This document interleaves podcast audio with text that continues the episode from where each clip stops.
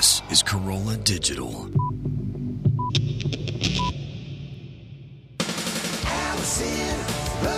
Hey, you guys, it's me, Allison, from Allison Rosen is your new best friend. I'm sitting here with this week's guest, Art Alexakis. Art, why should they listen this week? Well, to be honest with you, one, because you're fabulous. The whole crew here is fabulous. And secondly, uh, you ask some really good questions, and uh, I talk about my range and my rage and anger, and I talk about uh, food. We talk about potatoes. We talk about sex. I mean, come on, where do you get that? Right. You can't get that on the street corner. I've looked for it. No potatoes. Come for the potatoes, stay for the sex. Subscribe to Allison Rosen is your new best friend on iTunes or go to AllisonRosen.com. New episodes every Monday and Thursday. I love you. Allison's your new best friend. From Level 5 City in Glendale, it's This Week with Larry Miller.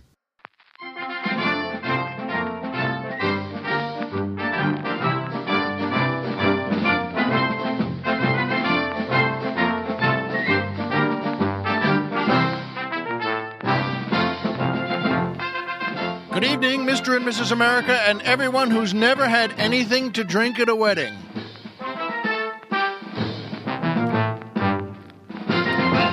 Hi, folks, and welcome back to This Week with Larry Miller. I'm Larry Miller, but in a way, aren't we all? And you know something? Once again, that music just brings me up, makes me happy, and thrilled to be in show business. Admittedly, on the drive over here, I was happy and thrilled to be in show business, and I'm always happy and thrilled to be in show business. Can't say it correctly a lot, but you know what? That music, boy oh boy, makes me happy and thrilled to be in show business. And of course, uh, they do get better every week. That's the Andy Devine Orchestra and the Lynda Carter Dancers featuring boy tenor Preston Osborne asking the musical question Does a falsetto have trouble telling the truth? Well, there's so much in that. I have to go back. Join me, won't you? First of all, the Andy Devine Orchestra. The Colonel and I were just saying, he brought up seeing Andy Devine in something and hearing his voice on tapes from old Jack Benny radio shows. And I agreed. I thought, you know, God bless him. He was always great. If you don't know Andy Devine by the name and can't max him, uh, match him rather to the actor and the performer and the artist, the voice artist, he's so good. He was, oh Lord, he was. If you ever saw the man who shot Liberty Valance, a great movie on so many levels. Andy Devine plays the local sheriff, but it's sheriff in quotes. He's really not anything at all. He comes by for a free meal every night, and he's got a wife and 37 kids or something like that. And he's just great in everything he ever did. And uh, such a recognized, I can't do it, but such a recognizable voice. What a presence he still is. He's passed on long since, and uh, God bless him. But boy, oh boy, that Andy Devine was always great in everything he was in. Could act anywhere up and down the scale in comedy or drama. By golly. Oh, well, the Colonel and I both just love him, and we hope you do too. And the Lynda Carter dancers, good Lord, I mentioned Lynda Carter a week or two ago, and uh, I took home, uh, the Colonel printed me, well, a picture of her doing publicity photos for Wonder Woman, and it was her in the Wonder Woman outfit being mauled, I guess, or attacked by a gorilla. And, you know, look, that's, again, it's show business. That's fine with me. But, yeah, it's a gorilla, a guy in a gorilla suit, and he's got his arms around her waist there, and she's getting ready to battle him, but she she's cocking a fist, and, but looking, folks, so beautiful, and both in in everything in her body, you just uh, you're thinking in her face, and and as an actress, you think, boy, oh boy, she was just gorgeous.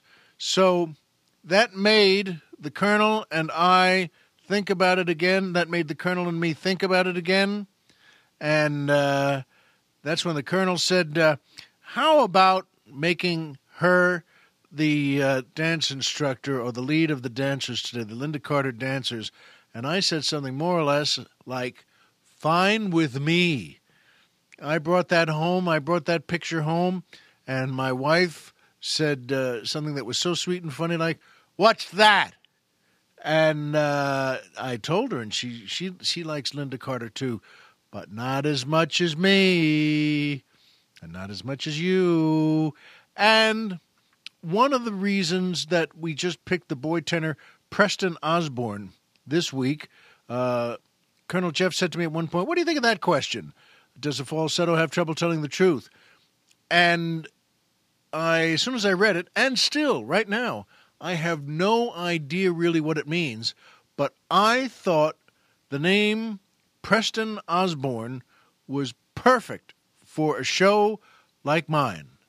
Like this today, you know, what a great name.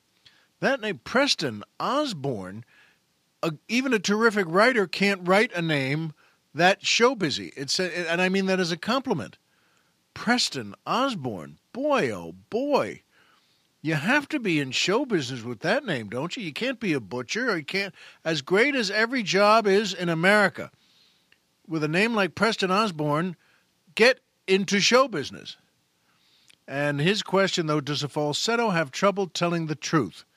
And so I guess it means falsetto meaning false, falsetto meaning a lie, falsetto meaning untrue. And that's why Preston is curious does a falsetto have trouble telling the truth? And I would say, right off the bat, I would say the trouble a falsetto has is true or false. The trouble he has is getting anyone to ever listen to him. Because if he has a voice, uh, oh, hi, how are you? If he's always talking like that, He's just not someone who's going to inspire a lot of confidence. No one's leaving a meeting with him saying, you know what? He would be a good nominee for Supreme Court. You know, no, no one's saying that. So, my does a falsetto have a trouble telling the truth? My answer to that, Preston, if I may call you by your great name, my answer to that, to that is I don't think he has trouble telling the truth. He just has trouble finding someone to tell it to. And married, single, dating, father, whatever he is, it's also someone you can't you can't have a guy with a voice like that be a Boy Scout leader. You you, can't you just can't do all sorts of things. So does a falsetto have trouble telling the truth? No. Does a falsetto have trouble pretty much doing anything else? Yes. So I hope that works for you. And by LA Podcast Festival, which is on September 28th. And I and Colonel and Doctor are going to be doing our show for them. That's a Sunday afternoon. If you're in the Los Angeles area and want to come over, though, get in touch with them at lapodfest.com. That's L A P O D F E S T dot com. I know it sounds silly, but that was fun to spell. You go to lapodfest.com and get yourself a few tickets and come on over and say hello. And when you say hello to us, we will know that you are part of the team, part of the family, part of the Larry Miller Drinking Society, and that's on the 28th of September. I'm glad we're going to be there. I'm glad I'll be doing the show. And you know what? I'm glad you'll be there too. And by Amazon. That's right. Amazon. Still the greatest company in the world because you order what you want. They send it to you and they send us a percentage of whatever you order. I think everyone is happy with that. I know we are, and I know you are, and I know they are. Well, that's everyone. So, you know what? What you do is go to Amazon, no, you don't. What you do is you go to our website, LarryMillerPodcast.com. Who's on the mountain? Tom Mix. You go to LarryMillerPodcast.com and we have a banner that says Amazon. You click that and we will take you to Amazon. We get up, the signal goes right to our homes, and Dr. Chris, Colonel Jeff, and I get up in the middle of the night, if need be. We get together again here at the studio and we take you to Amazon. And when you get there, then you let your imagination run wild, pick whatever you want, and we get part of the dough. And by PayPal, one of the best companies around because it makes you feel good. You actually do. It's like deserving a blessing. You get it's sort of like the best charity in the world. They take your dough and send it around. And our suggestion, my suggestion, whenever we, we get together and talk about it, which is, come to think of it, once a week, my suggestion is always what you do is go to your favorite bar at 2 or 3 in the afternoon when there's no one really in there and there's no one at the bar anyway, and the bartender's just setting up for that night or for happy hour. And what you do is you walk over to them and ask how much a drink is, what they charge for a drink. And when he tells you, you multiply that by three and send it to us. That means it's buying a drink for Colonel Jeff, Dr. Chris, and me. And I think once again everybody's happy with that. But what you do is, folks, sending your money to the best places, buying good things, or sending it to good causes is frankly the best thing you can do with money ever. And I'm, of course, I'm adding that that one of the requirements is that we get part of the dough. That suddenly makes it the best thing to do with money ever. Which brings us to my favorite part of the show. Well, the truth is, you know what? Every part of this show is my favorite part of the show. That is no kidding around. That is not lip service. So, my favorite part of the show, within every favorite part of the show I like, it's time for the joke of the week. That's right, the joke of the week, the weekly joke, the joke that comes once a week, and it comes now. And uh, I like this joke a lot. And a friend of mine suggested it on a site I'll tell you about. And I saw it being, oh, I'll explain this later. But I wanted to tell it to you. And here it comes. A man named Dropkin is born in a city in the Midwest and he grows up there. He never leaves. He goes to elementary school. His whole family, his parents, and his brothers and sisters are all right there. And he not only goes to elementary school, he goes to junior high and high school and college. Same town, same town. And he goes to the local university in the same town to go to medical school, the same town. And he goes there, even his graduate medical school, he becomes the greatest neurosurgeon the world has ever seen. Dropkin grows up in this place and he goes through everything in town there and he's very, very successful, and he deserves it. He's the greatest neurosurgeon in the world, and he is asked by his local temple, who is hosting a big festival of neurosurgeons, and they they, they say to him, Would you please address the crowd there? And at the time of the show, and he says, I'd love to, I'd be very honored. Thank you for asking. And he writes a great speech, the best thing he's ever done. It'll take about 20 minutes or a half hour, but but he's fine with that and he's got it all written out and typed up and edited and he's he's ready and he's all dressed up and they're in the main sanctuary, the main hall of the temple there, and the place is jammed.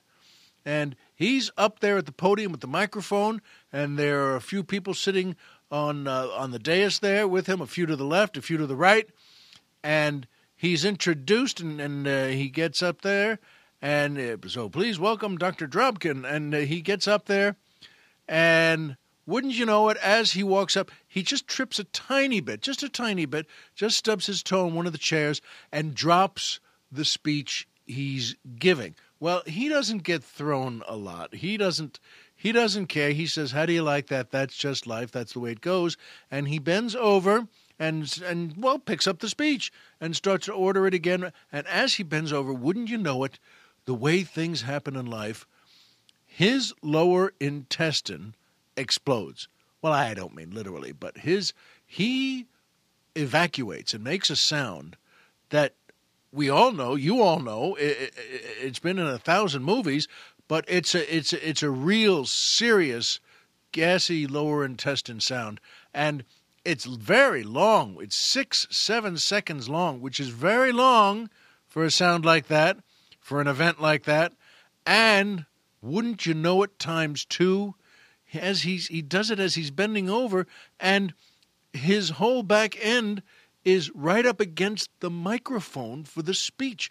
And folks, it, it just creates such a huge noise and such a huge sound, wilder than anyone has ever heard or dreamed of. But once again, you know what? Dropkin doesn't get thrown easily. He picks up the speech, he reorders it. A small smile is on his face, and he decides not to think about that right now and he starts to give his speech, and he gives his speech, and he does it even better than he thought he would, and he thrills everyone there, and he's so knowledgeable and such a great neurosurgeon that he actually changes their lives. He makes them better. He makes them better with what they're going to do with all this money. And he finishes that speech. It takes almost a half hour. And as the applause rises, he waves, smiles, nods, and then he walks off stage and keeps going. He was so humiliated by what happened before the speech and by the sound his body made and by how close he was to the microphone there.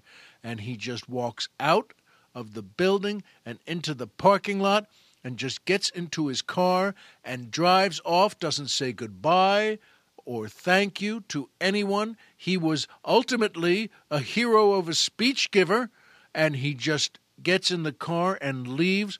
Folks, he leaves town.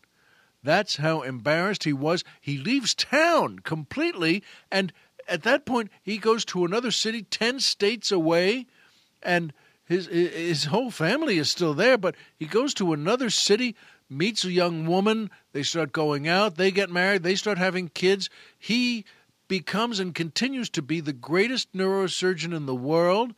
He builds his whole life in a city far from the one he grew up in. Ladies and gentlemen, 40 years go by. 40 years, and he's never been back home since. He just couldn't do it. He just can't face it. And his mom, God bless her, gets sick now, and she may not make it. It's 40 years later, and he himself is in his 70s, and his mother is in her 90s, and he realizes this is silly. I've got to see my mom. I'm going to see my mom, and I'm going back to my hometown. Well, he's just still so embarrassed. He changes his name. He goes to stay in a hotel, and he, he, you know he doesn't use Dropkin anymore. He just he calls himself Weinberg, and he goes to the hotel. He stays there, calls for room service. This is the night before he's even going to go home and see his mom, and.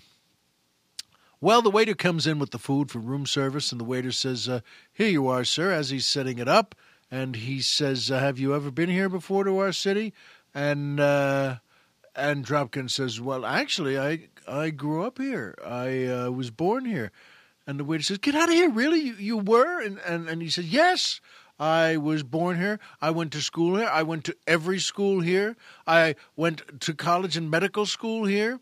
I taught here, and I. It's just been uh, well, well. It's been a long time uh, since I've been here. And he starts to mumble a little, and the waiter says, "Well, what do you mean a long time? How long?" He says, "Well, it's." Uh, long time. It's it's well, it's it's more than forty years now. I I have you haven't been back in forty years. No, and I my mother isn't feeling well, and I knew I had to come back and. And I, I just, uh, frankly, I'm a little embarrassed. Why didn't you ever come back? Says the waiter. How could you stay away that long? And he says, you, you know what? I, I, I, I never mind. I can't, I can't tell you. And uh, it's it, it's personal, but it's something I'd I'd rather forget. And I'm just here. I'm going to see my mom, and I'm going to see. Well, my brothers and sisters still live here, and they have families, but that's that's all tomorrow. Right now, I'm just glad you brought this good food. And the waiter says, well, "Wait a minute, though. But when you, you need you need to come back more often." And and the, and and and he says, "Well, I but I, I I didn't. I I've come back now, and I don't even know how long it's been." And and the waiter says, "Uh, "Just think about it for a second. How how long has it been? I I don't even know." And and the waiter says, "All right, look, was it before the Dropkin fart or afterwards?"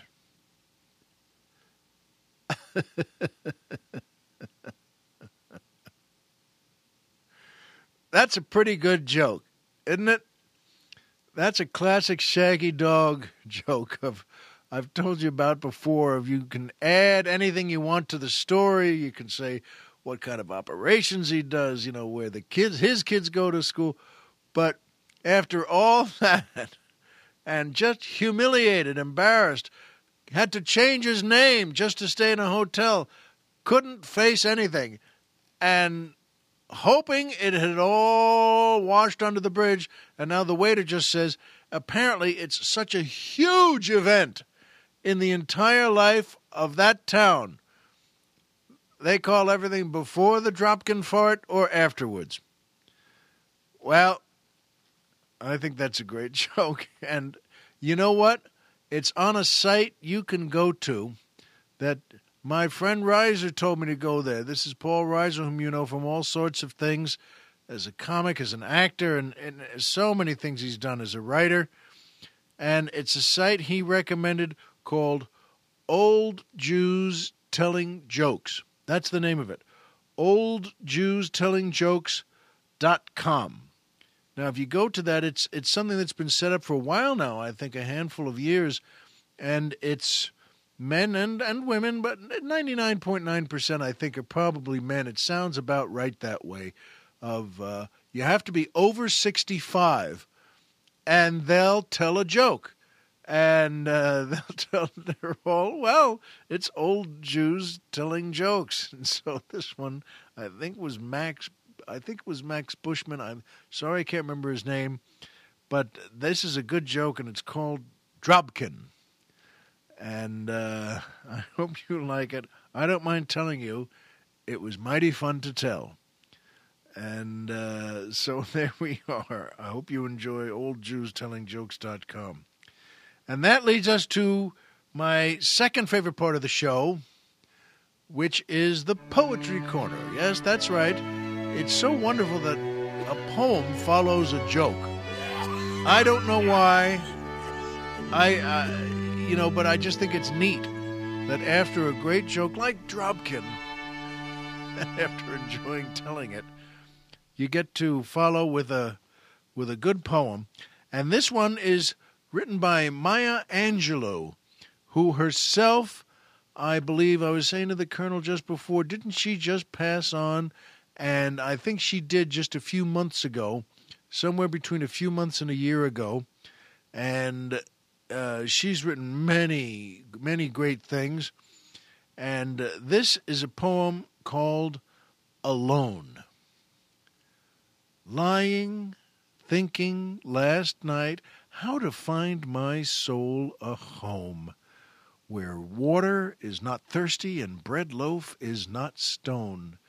I came up with one thing, and I don't believe I'm wrong, that nobody, but nobody, can make it out here alone. Alone, all alone, nobody but nobody can make it out here alone. There are some millionaires with money they can't use. Their wives run round like banshees. Their children sing the blues.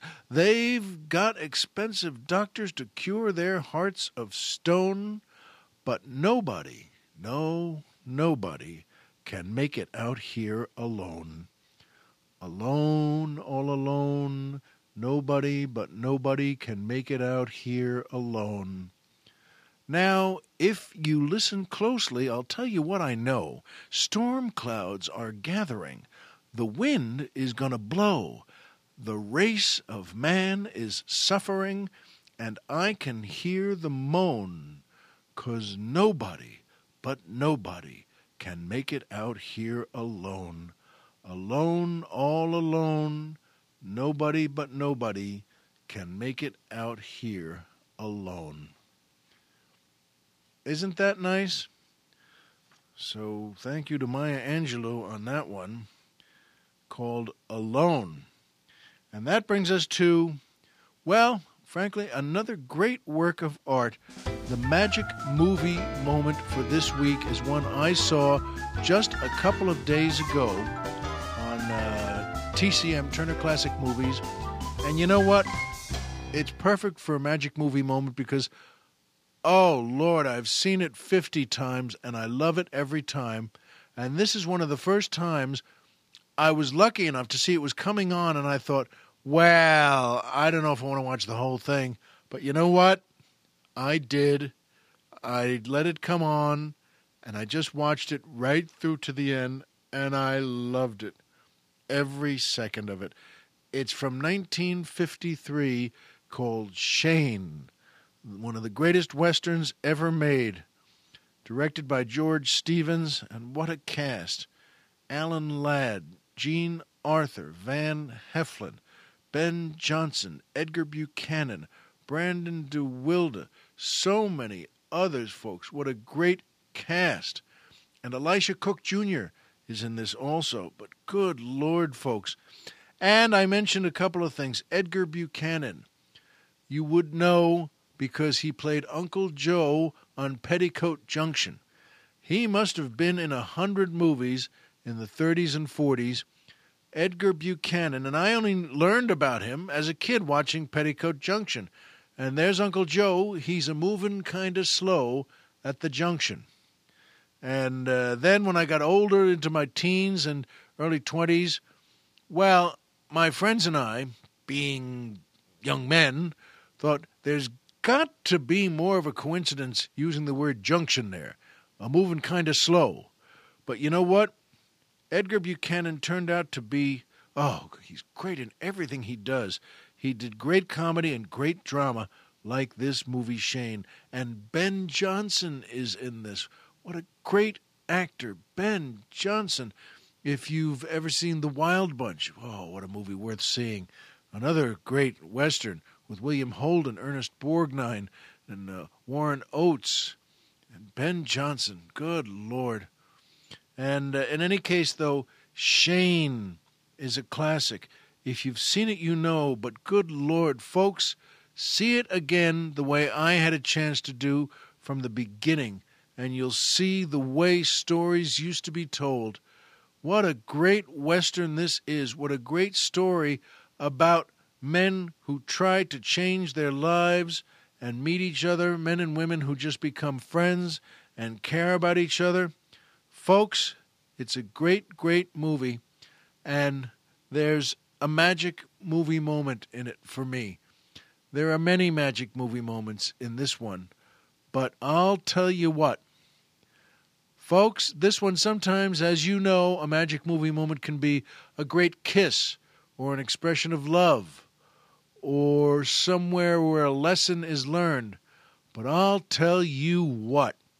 In this, mo- in this movie, when Alan Ladd, playing Shane, decides finally to strap his old gun on again and go into town and make a stand that protects everyone.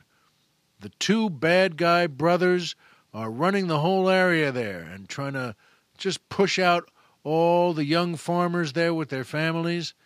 And they've hired the great Jack Palance, Jack Palance, to be their gunman, who's a very, very wow, he's a great actor anyway. And by the way, this was in the days when he his his casting name, his real name was Walter Jack Palance, excuse me.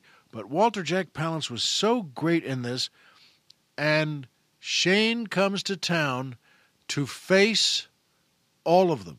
And he goes into that bar, and folks, there are times in westerns where you just don't really care where they make them look tough. There are times in westerns where you just really don't care if they've learned a couple of gun tricks where they can flip them around. And there are times when all the cliches just don't seem to work for you. But I'll tell you what, they work in this one. And when Alan Ladd as Shane faces them and beats them all in such a way and gets wounded by one who was hiding, but he beats them all and kills them all. And then, folks, he takes a moment just to look around briefly, and then there's that shot of his hand, and he flips the gun and he twirls it forward, twirls it back, and then right back in the holster. And the only reaction you're going to have is the one I have, which is, whoa! It's so well done. And it makes you think of every good Western you've ever seen. And it delivers on every good moment you ever want. Oh, when he and Van Heflin have the fight, because only he, says Shane, can go into town and face this. Everyone else has a family, everyone else has kids, everyone else has a wife, and only he, Shane, can pay this price. And I'll tell you what, that's my magic movie moment for this week. When Shane goes to town, does his duty, and then when he wins, which is thrilling right there because it's so right, and when he does that, and they have that side hip close up shot that we all know, and the gun goes twirling this way, and he twirls this way, and you realize, holy mackerel, he really is good. He's the best. And he was the right guy to come to this valley and to save them all. And folks, that's when the child, Brandon DeWillis, says, he, he was good, wasn't he? That guy, Jack with the Winston, the gunman. And uh, boy, that Alan Ladd, such a good actor, says with that with that low voice that uh, he was fast, fast on the draw. But the way he does it is so good, folks. That's a magic movie moment to me. So watch that sometime. See Shane again sometime. And if you haven't seen it, good Lord. S H A N E. Shane from 1953. Sit down with it sometime. Open a can of soda or a can of beer and have a bowl of popcorn. And you know what? I'll bet you won't touch any of those. You'll just be watching this thinking, wow, he looks pretty good. I wonder if he is. He is. And you know what, though? That led me to something I saw today. You never know how news is going to affect you. I, I, I don't even know what news is anymore. I don't know about you, but sometimes I don't think we have enough exposure or information on really bad people, evil people who run these things, like this, like the well, the cutting the head off group in the Middle East, and uh, you know what? Sometimes I don't think we have enough information. Sometimes it seems we have too much information when you don't really care. And I saw this today before I came over here on uh, on the internet, going to the New York Post, the newspaper, the New York Post, and you can just click onto it, and they have, of course, you know, a good setup of how they show their stories and how they have their titles and have they uh, have their segments. And there was one title to one story, and I'm just going to read it for you. I have uh, Colonel Jeff printed it out because I called him right away. I said, "Can you get this up there? Can you can, can you get this on the screen?" Because I don't know how to send these things, and I sometimes I do it correctly, sometimes I don't. He said, "Yes." I said, "Can you hold that? Can you freeze it? Can you print it out? Can you do whatever you have to do?" And he did. So I'm looking at this now, and this was the this was the title of the article, and it is "Brawl Erupts." after groom paws waitress at his own wedding. Now, there are some times when you need a bigger explanation, and you need an explanation for that one, but that title sort of, well, what's the cliche? It says it all. Brawl erupts after groom paws waitress at his own wedding. Now, this is outside Pittsburgh, Pennsylvania. And by the way, It's a true story. This is not like newspapers that print things like aliens come to Earth and and kidnap five nuns. You know what? It's not just made up things like that. I don't know whether that's ever happened, but I think it's made up. But this one is true.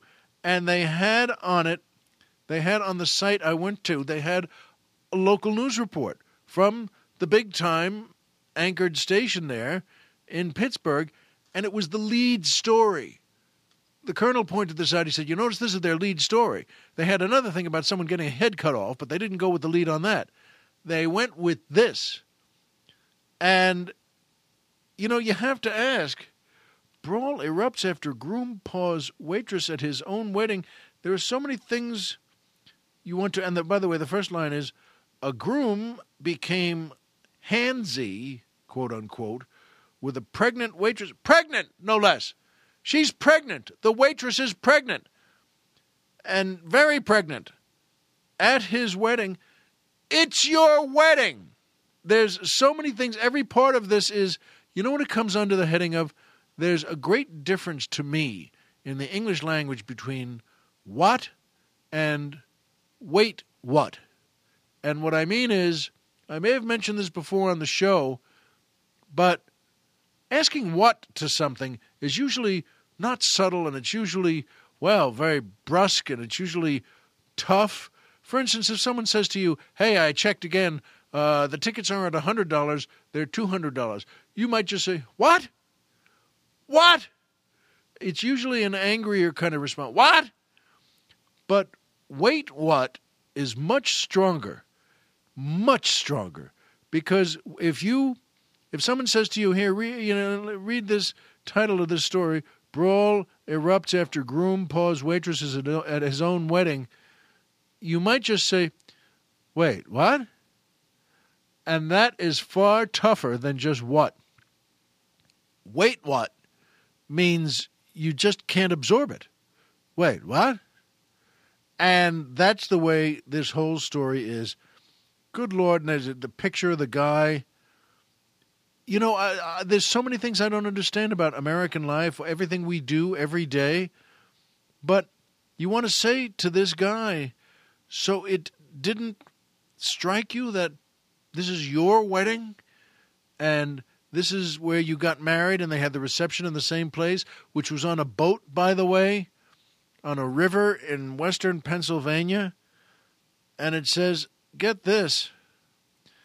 And he saw this waitress who's very pregnant and working. She's not there to celebrate your wedding, you dope. She's there to make a couple of bucks for her wedding. And then it says here, and tried to pour alcohol down her throat, then resisted arrest after getting into a fight with her boyfriend. Wait, what? So again, it's. Wait, what? Now, you just got married a couple of hours ago. This is your wedding. Mark Williams, 33, of Crafton, was charged with riot harassment, and resisting arrest Monday in the altercation during his wedding cruise aboard the Gateway Clipper. They always have great names. Why wouldn't they? A boat like that, sure, give it a great name. Now, the uh, according to a criminal complaint, he grabs her several times, then scuffles with her boyfriend. Gee, really? Whom she had phoned after the boat docked just before 1 a.m. Now, get this. The groom's brother, off duty state trooper David Williams, is accused of assaulting two Pittsburgh police officers called to the scene. Wait, what? That's another wait what? Wait, you're you're the you're a state trooper and you didn't help the police, you you beat them up. Wait, what? And then he gets arrested too and faces the same charges as the, as the groom, plus obstructing law enforcement and disorderly conduct. This is the. It's unbelievable. And by the way, state police spokeswoman Maria Finn confirmed that the trooper had been arrested during the reception. She said the trooper has worked for the state police since 2003 and is assigned to the Kiski Valley Barracks, about 30 miles northeast of Pittsburgh. He is on leave, she said. Really? Imagine that. He was on leave before the wedding. This guy, and again, to see the pictures of these guys, you want to say, really? Do you guys get to wear flags on your uniforms? Because you know what? You don't deserve one. And this is my favorite line in the story, by the way. A third man at the wedding reception is charged with punching out the window of a parked car. I just think that's fabulous. He came out, he's drunk enough to be mad, and by the way, he was a big time local school board member. He is, this guy, the third guy, and this is in the story that they had on the news. And he, as he's being arrested, first of all, he says, Well, where are the police? I want to beat someone up. No, no, no. The brother already took care of that. Oh, okay. Well, where's the waitress? Maybe I, I could fall for her too, and I could go. I, I could try and kiss her. No, no, no. That's handled by the groom. What's there left? Oh, I don't know. Maybe just go over to a parked car and punch out one of their windows. Oh, okay. I can do that. Unbelievable. The the the waitress's boyfriend acknowledged fighting with Williams, but wasn't criminally charged. Police said. First of all, thank goodness for that because you know today things are so crazy. That guy could have been charged also, but I'm just glad he wasn't. Folks, it's it's you get on a boat, get married, and have a party, uh, but can't it just be that? It made me think What's the wildest wedding I've ever been to?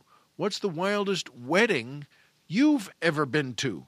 I mean, the, it, it just gets to a point where, I mean, holy mackerel, folks, you want to say to these people, how was the meal? Meal? What meal? You know, do you realize how, how much you have to drink to get that stupid? And I mean, you and I have had too much to drink before at weddings. I was wondering, what do the people working these weddings see? How crazy have people gotten? If you're a wedding worker, whether you're a waitress, a bartender, waiter, anything at all, whether you set up the tables, whatever you are, what do the people working weddings, how much do you have to work at weddings? Two years, five years, nine years, to where you you know, if someone says to you, on a Thanksgiving, for instance, says, you ever see anything crazy at a wedding? Oh, don't even ask. Don't even start me because you know what? Let's just have a couple of drinks and watch the ball game because you can't even imagine. And I, I wished for a second, I wanted to know why don't aliens land at these weddings? This crazy. I wish they did, but they never do. If an if a group of aliens landed and saw a wedding like this, where the groom grabbed the pregnant waitress and then his brother punched out the local police, the aliens would have to say, This is the wrong planet for us. And then they'd leave. But they don't do that. They always they always landed a quilting bee and said, We can take these people. So I thought to myself, you know, there's this is you know, and the colonel had said this too, sometimes in craziness in life, there's the kind of crazy you laugh about the next day, and this isn't it. And it made me think looking at the picture of the groom what kind of a groom has a goatee? At a certain point this guy is so off off the beam but i was thinking folks what's the wildest thing that's ever happened to a wedding i've been to and you're probably the same it's not like this no matter how wild it gets i remember one of my friends from school got married he's one of the first guys and oh, a bunch of us, you know, 11 or 12, 12 of his friends. We all went there, and I can't even remember where it was. Might have been this place outside Pittsburgh, but, you know, can't even remember where it was. We were all staying in the same hotel, and we got together in one of the guy's rooms after the affair, and we were all a little lit up, and someone had a big chest of beer, so we had a few more beers, and we started – well, we were just laughing, telling stories, and just being together. There's about seven or eight of us in the room there, and I got I got yelling at someone, someone yelled at me. We were all close friends too. But someone yelled at me and then I yelled back at him and I he threatened me, I threatened him, and then he hit me on the head with the chest of beer. But this was not a styrofoam chest of beer. This was a Coleman chest. Now, you know these chests. Empty, they're 40 pounds. And with beer in it, this guy picked up the red and white Coleman chest and cracks me on the head with it. And, well, I went down like a puppet. You know, I just went right down and out. But he cracked the chest on my head. That's how hard I was hit. Now, I'm not talking about being tough. I'm not tough. He's not tough. Well, tough enough to throw someone, you know, risk someone's life with a Coleman chest. But I'm telling you, folks, the next day they carried me back across the hall to my room. I think we were all staying two in a room or something like that. And they just put me in the bed. That's the way, that's what happens when you're 23 or 24 years old. You know, how is he? How, what do you mean, how is he? We put him to bed. And uh, the next day I woke up, boy, my head hurt. And I went in and uh, kind of just uh, doused my head under the sink, did a quick shower up. We all got together downstairs in the lobby for some breakfast. And everyone said, Hey, hey, hi, yeah, wild night. They looked at me. You know, I, I looked like I had been a roadie for a motorcycle gang. I, I had a, it wasn't that bad a lump, but it was a lump.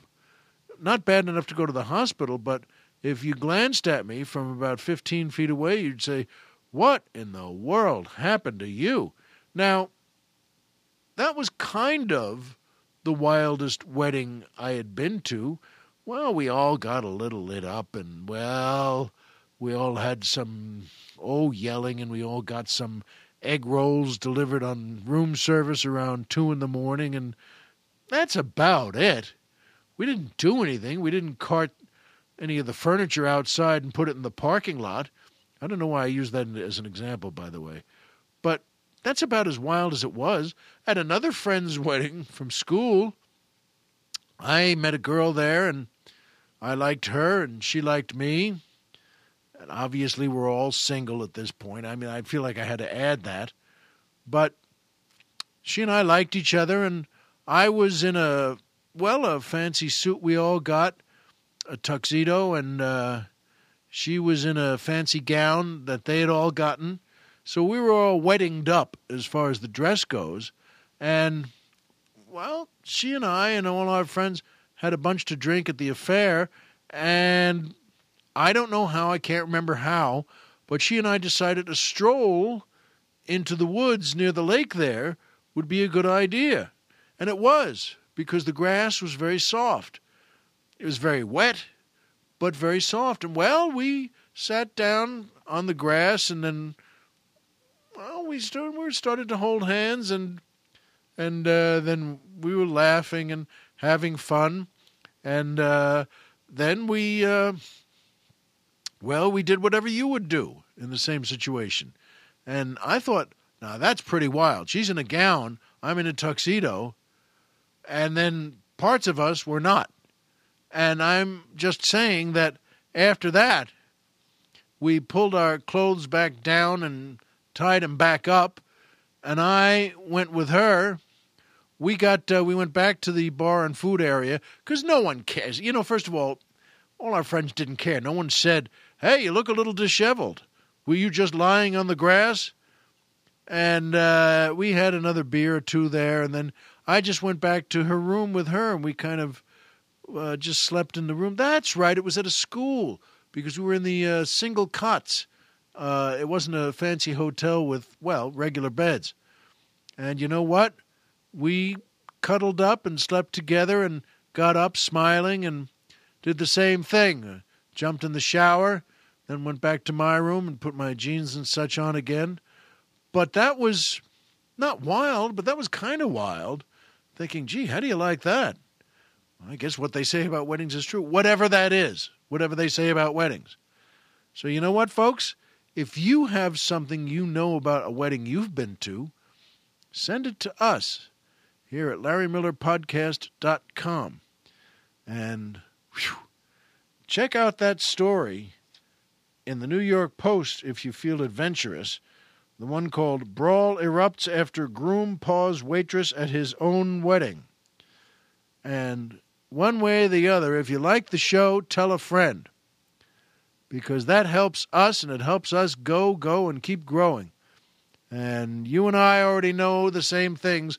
Homer is Homer, and Pluto is a planet. And remember, as always, if you walked out of bed today and had a job to go to and a home to come back to, and someone there who cares about you, folks, the game's over and you've won, and that is still the truest thing I know. Be well, and we'll see you here next week.